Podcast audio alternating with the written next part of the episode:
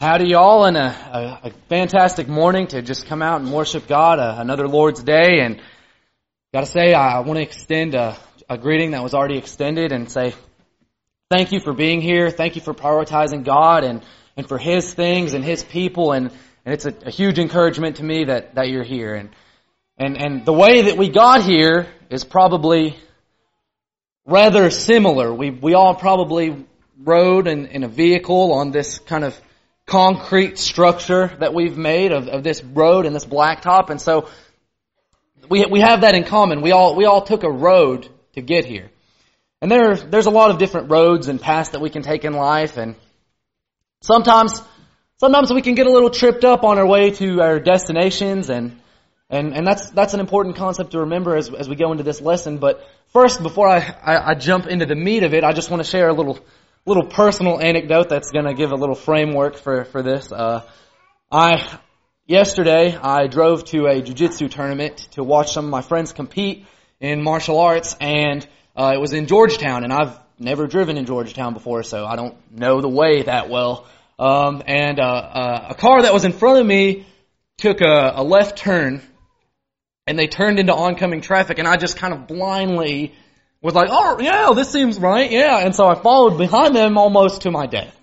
So, it's important to look ahead and know where we're going. And, and I, I know as I, am talking about roads and paths and, destinations and all these things that, that a lot of people are already thinking of a certain scripture maybe in Matthew 7 and 13 through 14. Matthew 7 and 13 through 14. So let's go ahead and just turn there because we'll read from there in a second to, to kind of give that bouncing off point for the rest of the lesson.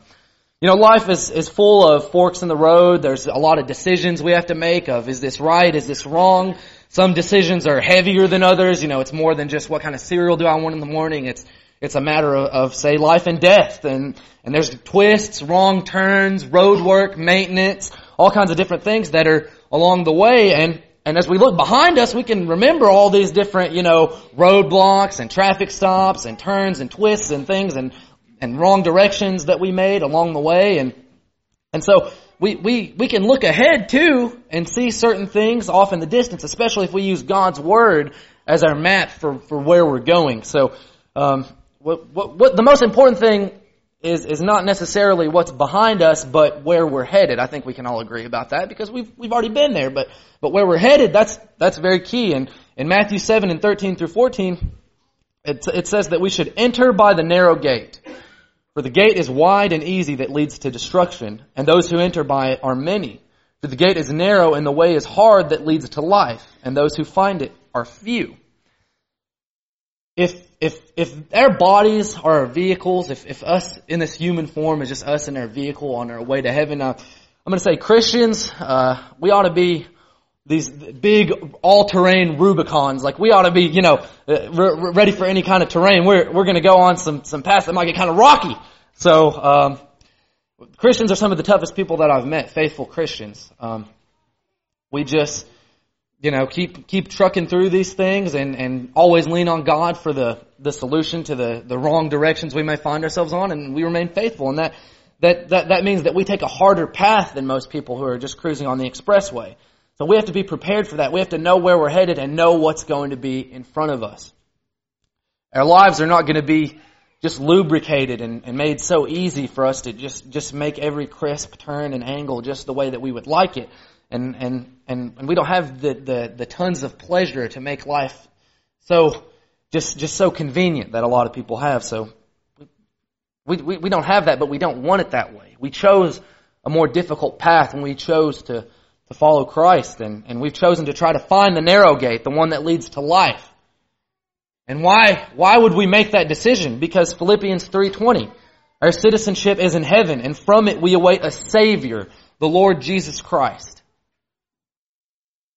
Now we all know the experience of a long day. We could, maybe we did a lot of running around, maybe, you know, we, we took, we biked somewhere, we, we toiled and suffered and worked, and we've, We've gone and made our commute back and forth to wherever we went. We went to the grocery, went here, we went there, and we finally make it home and we know that feeling of a good hard day's work that leads us to that strong desire of, I just really want to make it home and just, just rest. And so, when we hit that pillow to, to, to take that rest, it's it's almost like a little a little slice of heaven to us, you know, that that cold, nice pillow. Yes, yes, finally I could sleep.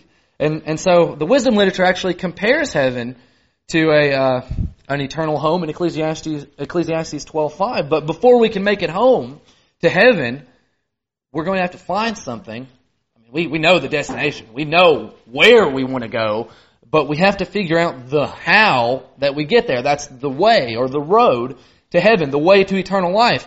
Can we find that? Can we find the roadmap to heaven together? We can, but we're not going to draw it ourselves. That's not that's not going to be anything. We're all going to end up in different spots and it's not going to be heaven. We're going to need the Word of God. And as a result, during this lesson, I'm, I'm, I'm just going to admit we're talking about a hefty subject and I'm going to lean very heavily on the Word of God and we're going to read, read a lot of scriptures because I just can't do heaven justice of my own imagination. So, first thing, a, a lot of us you know, we hear these like new age spiritual teachers say things like, heaven and hell are just this state of mind of this, yeah, like heaven's real, but it's just this earthly peace and it's like a place on earth that you can get to if you just accept all these different spiritual concepts and that's just not true. I mean, uh, Belinda Carlisle wrote that song, Heaven is a Place on Earth, and I mean, you guys might be familiar and that song kind of rubs me the wrong way. I mean, it's it's it's false teaching. It's not. it's it's not a place on earth. Um, this world isn't our home. We're just visiting. So it's important to keep in mind. There, there, there's that home and that place of comfort that's waiting for us, but heaven's not a place on earth. There, there's no earthly description that can really do heaven complete justice. We just have to have faith that it's going to be perfect bliss. The, the human mind could not fathom such a concept as just absolute perfect bliss due to the nature of our experience. But God does give us a glimpse into what heaven's going to be like in Revelation 21. And, and we can go there now as we go to Revelation 21 and we can read about the new heaven and about what that's going to look like. What, well, what, what's the new heaven going to be like? What's our experience going to be there? Revelation chapter 21, as I said, I'm going to lean very heavily on the Word of God to paint this picture of the road to heaven. So, so let's just read together, starting, starting in verse 1. Then I saw a new heaven and a new earth. For the first heaven and the first earth had passed away, and the sea was no more. And I saw the holy city, New Jerusalem, coming down out of heaven from God, prepared as a bride adorned for her husband. Then I heard a loud voice from the throne saying, Behold, the dwelling place of God is with man. He will dwell with them and they will be his people. And God himself will be them with them as their God. He will wipe away every tear from their eyes and death shall be no more.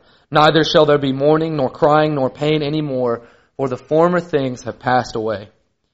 And he who was seated on the throne said, Behold, I am making all things new. Also he said, Write this down, for these words are trustworthy and true. And he said to me, It is done. I am the Alpha and the Omega, the beginning and the end. To the thirsty I will give from the spring of water of life without payment. The one who conquers will have his heritage, and I will be his God, and he will be my son.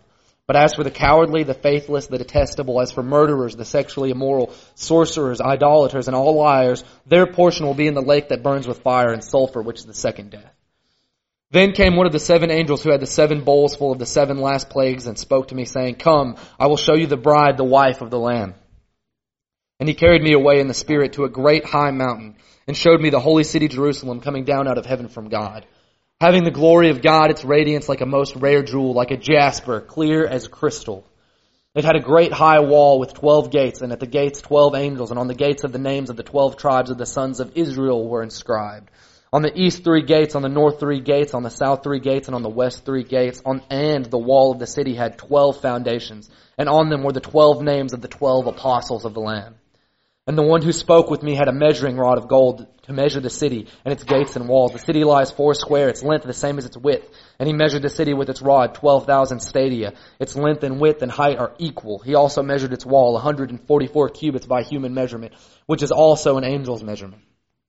The wall was built of jasper, while the city was pure gold like clear glass. The foundations of the wall of the city were adorned with every kind of jewel. The first was jasper, the second sapphire, the third agate, the fourth emerald, the fifth onyx, the sixth carnelian, the seventh chrysolite, the eighth beryl, the ninth topaz, the tenth chrysoprase, the eleventh jacinth, the twelfth amethyst. And the twelve gates were twelve pearls, each of the gates made of a single pearl, and the street of the city was pure gold like transparent glass. And I saw no temple in the city, for its temple is the Lord God, the Almighty, and the Lamb. And the city has no need of sun or moon to shine on it, for the glory of God gives it light, and its lamp is the Lamb. By its light will the nations walk, and the kings of the earth will bring their glory into it, and its gates will never be shut by day, and there will be no night there. They will bring into it the glory and the honor of the nations, but nothing unclean will ever enter it, nor anyone who does what is detestable or false, but only those who are written in the Lamb's book of life. What a glorious picture of heaven. And our imaginations could never fully construct this kind of imagery. The aid, the aid of the Word of God can help us have a, a picture of it, but we can't possibly understand the, the perfect bliss that is waiting through the gates of heaven. We need to find the way to get here. That needs to be our focus, our motivation. Not, a, not just a fear of hell, but a longing and a desire and an overpowering just, just constraint that that pushes us toward heaven, that gives us it mentally no other option than to just keep driving toward the goal. And we can find that motivation. It's all provided in God's Word. But I have to ask the question. Even if we find the truths that are in God's Word, we believe those truths and we act upon those truths, is it possible that we could still get lost on the way? Do we still need to be vigilant of, of taking wrong turns into oncoming traffic? Of course. Of course we do. We've all been lost at one point. We've all been lost on the way. The Bible answers uh, the, the main problem of, of how we get lost, why we get lost, and it's sin. Sin is the problem that pervades mankind. You know, people sit and they scratch their heads and they say, what's, what's wrong with the world? Like I look around and I really think about it and there's just so much just evil and, and just lies and deceit and greed and, and all these, you know, these corporations are twisted and there's these, you know, there's murderers, you know, liars, adulterers, all this. It's just sin. It comes down to the bottom line of people are not obedient to God. And that's the main problem that mankind faces. Sin is taken from, from an ancient term that was used in archery that actually means to fire the arrow and miss the bullseye. The announcer would would if you did that and you let the arrow go and it fling and it didn't hit the bullseye, they would like hold up a card and say sin. Well, that's that's what we do. We we're people. We're imperfect, so we're we're always gonna you know take a wrong turn at some point. And but but what's important is that that we we we get back on the right path. See, sin sin has been a problem for all of us since the beginning. Um, Isaiah says that we all like sheep have gone astray, and each of us has turned to our own way. And that's, that's a problem of, of mankind is that we think we got it all figured out. We, we, we think we know where we're going, but a lot of times we just don't. Sin, sin separates us from God and, and, and that's the destination we're trying to get to. That's what we're trying to close the gap. We're trying to get back to God who created us. Sin, sin being that thing that's stopping us from getting to, to the picture of heaven that we just read about should be something that we detest, that sickens us, that we're ashamed by. And, and, and we should, we should be, we should know what that looks like. So let's go to Genesis chapter 3. Genesis chapter 3. And, and we get just, just the image of just basically what sin really is. I mean, it's just, um, just a flagrant disobedient to, disobedience to God. You know, Adam and, Adam and Eve had one command. They, they just were not supposed, one, one, one restriction. They were not supposed to eat from this one tree of the knowledge of good and evil.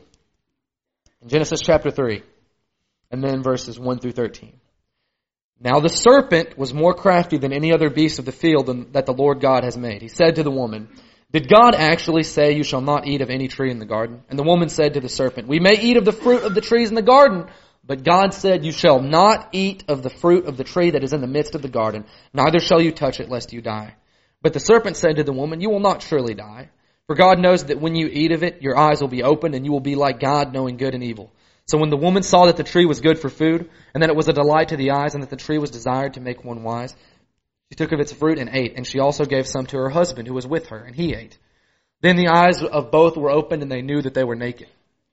And they sewed fig leaves together and made themselves loincloths. And they heard the sound of the Lord God walking in the garden in the cool of day, and the man and his wife hid themselves from the presence of the Lord God among the trees of the garden. But the Lord God called to the man and said to him, Where are you? And he said, I heard the sound of you in the garden, and it, I was afraid because I was naked, and I, I hid myself.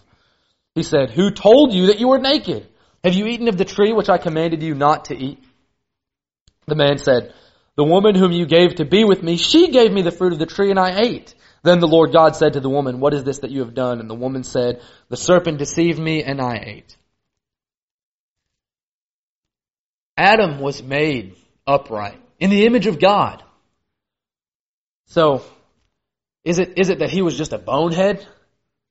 Is it that, you know, Adam just couldn't do nothing? No, he, he, he had the choice to, to, to say, Eve, Eve, Eve, put down that fruit. Remember? Remember what God said? But he didn't do that. We're, we're all like that. We, we don't have to be just ignoramuses to be caught up in sin. Sometimes we stumble. It happens to the best of us. We have to be aware of that. We can't be puffed up and think, you know, well, well, I ain't sinned in eight years. You know, I mean, come on, like, be realistic. We we all stumble, and and we we we are surrounded on all sides by the sin. So we have to watch that we don't find ourselves actually on the wide and more convenient path, because that's that's the more appealing path. That's that's the path that Satan is going to say, "Oh, you're you're taking a wrong turn going down this uh, Christian." Road here. You need to you need to go go everywhere everybody else is going. Just follow the flow of traffic, kind of like like that guy that turned out into the oncoming traffic. And I was like, oh, I'll just follow along with this. Seems legitimate. That, that's where we can be, is we can just be kind of following the crowd. So we have to watch that that we're not doing that. Um, we have that those consequences of death um, from from just the fall that took place in the garden. In Romans chapter five and verse twelve, Romans chapter five and verse twelve says that Therefore, just as sin came into the world through one man and death through sin, and so death spread to all men because all sinned. Because we sin, we are subject to the same kind of woe and, and death and pain that, that Adam likely felt in his life. So we have, we have, we've all chosen that wrong path at least once or twice, you know, since we've been old enough to take a wrong turn, since we've, you know, gotten our proverbial spiritual learner's permit. So, um, the devil's going to do everything he can to urge us down that wide path. Um, he's on the earth. He's on the earth walking and prowling. It says in 1 Peter 5, 8 that your enemy, the devil, prowls around like a roaring lion, looking for someone to devour. I mean, he's he's he's hoping that he can creep into your mind even now as you sit here in this pew and listen to this sermon that he could just get one fingernail into your brain to just start prying you away from the road that you need to be on. Just one left turn is all that it would take to send you down the wrong direction. So you have to be very careful and vigilant. He's going to come in ways that look beautiful, comfortable, and attractive. In 2 Corinthians 11:14, 2 Corinthians 11:14, the devil himself masquerades as an angel of light. The devil isn't going to be like, "I'm the devil. Hey, I, am trying to mislead you. Come on, let's go down the way to death. That's no.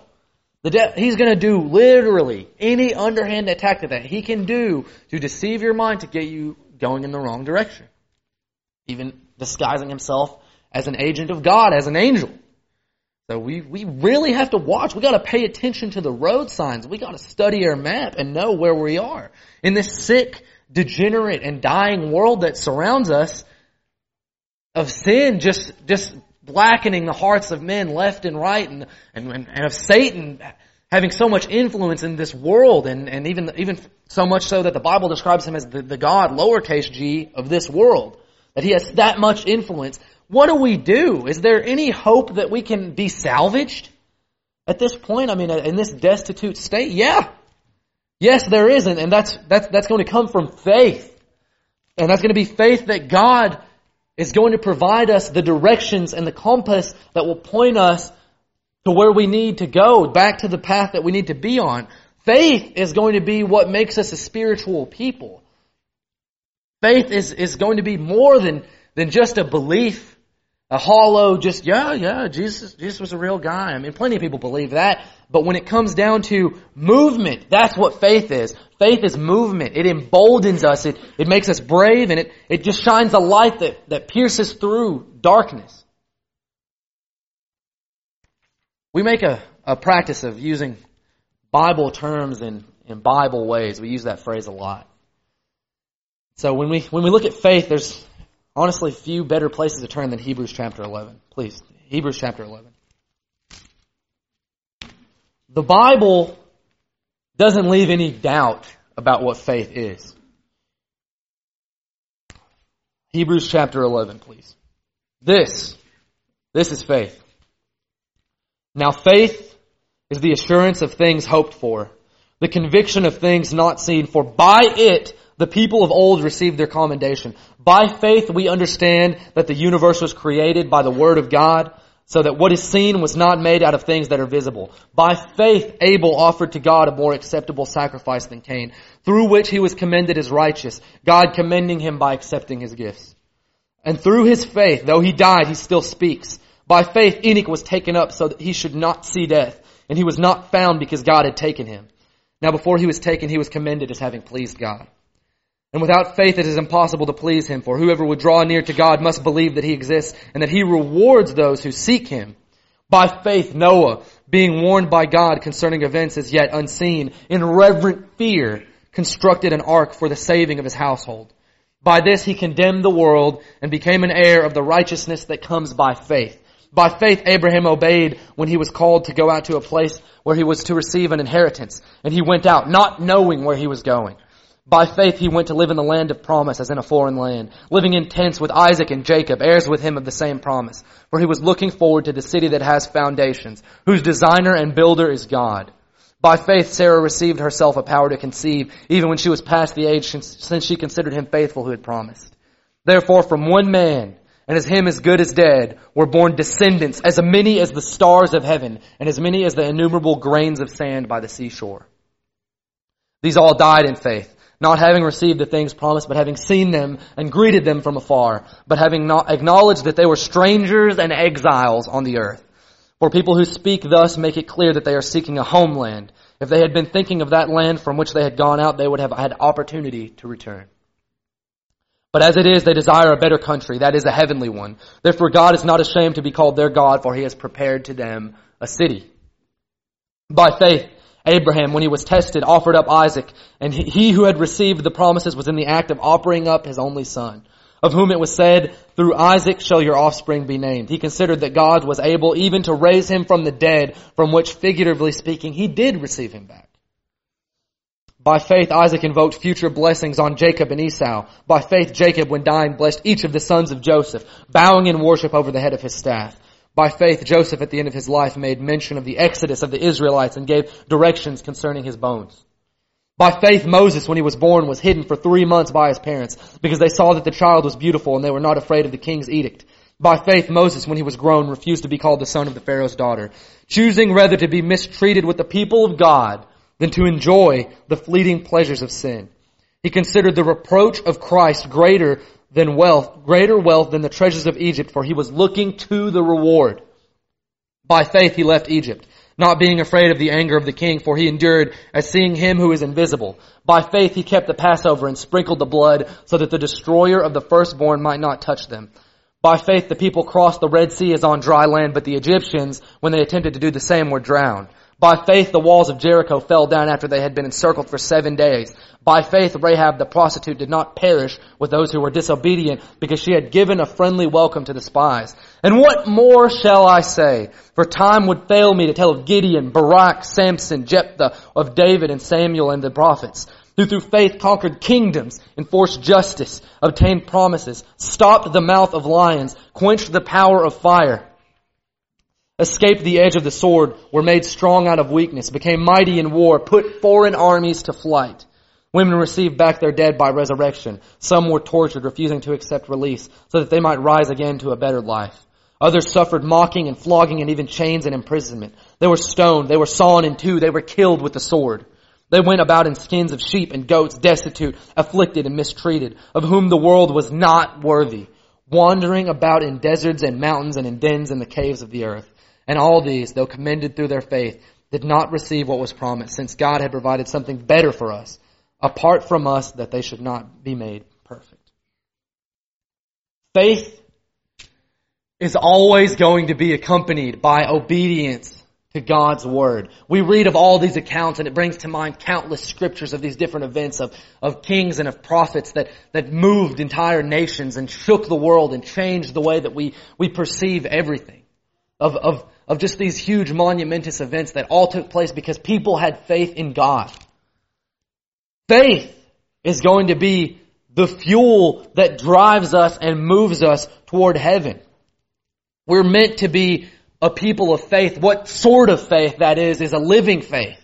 A faith that is constantly growing and changing and, and, and is not stagnant or frozen. You cannot sleep on your own faith. You have to keep growing on it. You can't sleep on God. You, ha- you can't be like, like the lukewarm church in Laodicea in Revelation 3 that's, you just, you just can't be bothered with things of faith. You're fine where you are. You're, you're, you're inactive. You can't be that. You can't be like them. You, you have to, you have to go out of your comfort zone. You have to make sacrifices and, and changes and, and change and be obedient for God. Faith, faith should shake us and move us to more and more good works of obedience toward God. However, despite all the faith that we might have and all the good works that we may present to God, all of that, it's not going to be enough on its own right just to, just to remove the blackness that sin has done in our lives. Our faith apart from what Jesus Christ has done is going to be nothing. All of our good works is, is going to be nothing. It's, it, it, it's lacking. But, but with Christ, we can go that extra mile that takes us to heaven. Faith can move us down the narrow way, but who's going to help us get that last bit it's going to be Jesus. Faith in one man is the only way to heaven. Jesus, the Lamb, the one who would give his life for the salvation of many. He is the way, the truth, and the life. How is it that we can triumph over sin? What is our faith moving us toward? Faith is moving us toward Jesus the Christ. And, and, and what do we obtain through Jesus the Christ is victory over death. John chapter 11, please. John chapter 11. John chapter 11 in the first verse. Now a certain man was ill, Lazarus of Bethany, the village of Mary and her sister Martha. It was Mary who anointed the Lord with ointment and wiped his feet with her hair, whose brother Lazarus was ill. So the sister sent to him saying, Lord, he whom you love is ill. But when Jesus heard it, he said, This illness does not lead to death.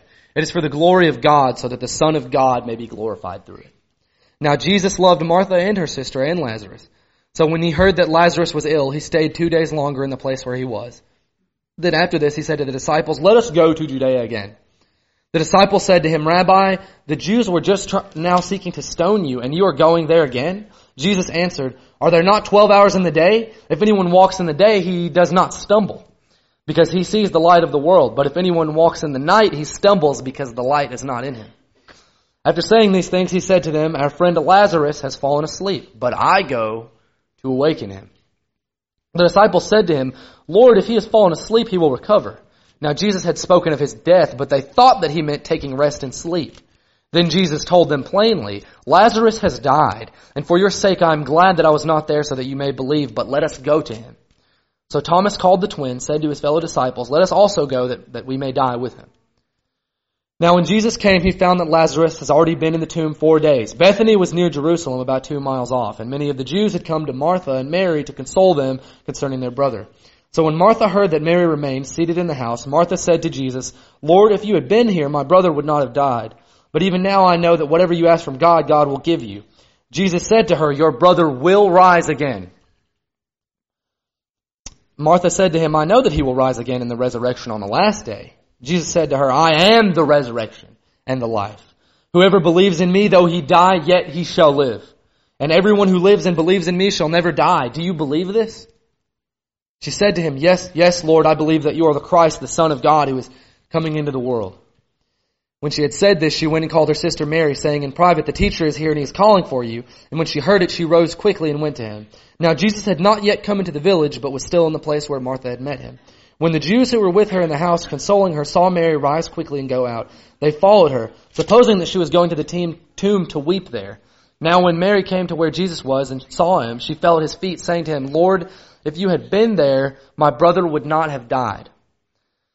When Jesus saw her weeping and the Jews who had come with her also weeping, he was deeply moved in his spirit and greatly troubled. And he said, Where have you laid him? They said to him, Lord, come and see. Jesus wept. So the Jews said, See how he loved him. But some of them said, Could not he who opened the eyes of the blind man also have kept this man from dying? Then Jesus, deeply moved again, came to the tomb. It was a cave and a stone lay against it. Jesus said, Take away the stone. Martha, the sister of the dead man, said to him, Lord, by the time there will be an odor, for he has been dead four days. Jesus said to her, Did I not tell you that if you believed you would see the glory of God? So they took away the stone, and Jesus lifted up his eyes and said, Father, I thank you that you have heard me. I know that you always hear me, but I said this on account of the people standing around that they may believe that you sent me. When he had said these things, he cried out with a loud voice, Lazarus, come out! The man who had died came out, his hands and feet bound with linen strips and his face unwrapped with a cloth. Jesus said to them, Unbind him and let him go. Jesus raised Lazarus to demonstrate his awesome power to destroy even death. He said that it would be for the purpose of the glorification of God as are all miracles in the New Testament. And so God was gloried in the res- resurrection of Lazarus. John recorded this miracle so that so that we could have that hope of heaven. This, this helps lend us to know that, that, that Jesus can raise people from the dead just, just, just from a word. And we believe that. Do we believe that? Then that should produce obedient faith in Jesus the Christ. Because if we have a faith that's like Jesus Christ, we have that, that, that potential to be resurrected. Christ He's in heaven, eagerly waiting to intercede to us and make our case to the Father. Romans chapter 9, 24 through 28. Romans chapter 9, 24 through 28. Romans 9, 24 through 28. For Christ has entered not into holy places made with hands, which are copies of the true things, but into heaven itself, now to appear in the presence of God on our behalf. Nor was it to offer himself repeatedly as the high priest enters the holy place every year with blood not his own for then he would have had to suffer repeatedly since the foundation of the world. But as it is, he has appeared once for all at the end of ages to put away sin by the sacrifice of himself. And just as it is appointed for man to die once, and after that comes judgment, so Christ, having been offered to once to bear the sins of many, will appear a second time, not to deal with sin, but to save those who are eagerly waiting for us. Christ is in heaven, waiting eagerly to intercede on our behalf to the Father, as I said. He, he's willing to make a defense. He's willing to stand in our place and make our case for us. He loves us, and He wants us to be prepared for that final judgment that's described in verse 27 of the prior passage. There's going to be a day where King Jesus returns and offers entry to those who are faithful into the kingdom, to live with Him forever, to walk those streets of gold that we read about at the beginning of this lesson. Jesus is going to take his church and his bride up to heaven with him as we read in Ephesians 5, that beautiful image. He is the head that will sanctify the body through the washing away of our, our sins and the blackness in our lives and redeem us. The hope of heaven and the immense glory that can be obtained through faith. That is belief that Jesus Christ is the Son of God. Confession of that belief, repentance and the desire to turn away from the sin that, that separates us from the path to heaven. And then finally, the waters of baptism. Being washed of, of every, every sin and stain by the blood of Jesus. In Romans chapter 6 and verses 3 through 5, we get a, a, just a beautiful picture of what baptism is. Romans chapter 6 and verses 3 through 5. How will we come in contact with the blood of Christ so that we can go that final stretch to make it to heaven that we could never make on our own? Romans 6, 3 through 5. Do you not know that all of us who have been baptized into Christ Jesus were baptized into his death? We were buried therefore with him by baptism into death in order that just as Christ was raised from the dead by the glory of the Father, we too might walk in newness of life. For if we have been united with Him in a death like his, we shall certainly be united with him in a resurrection like his. Is your faith the kind that would readily accept death even unto a cross for the sake of God? Would you accept God's plan? Would you carry your cross? He is, Jesus Christ, would you die with Him? He gave His life for you. He is the light at the end of the tunnel. He is the, the, the final destination of our path. He, he is the way to heaven. His blood, it came rushing through the darkness of the world like a torrent and purged the sin away. He gave us the way to heaven. And so I'm asking, pleading, you to consider this question. Are you walking on the way to heaven?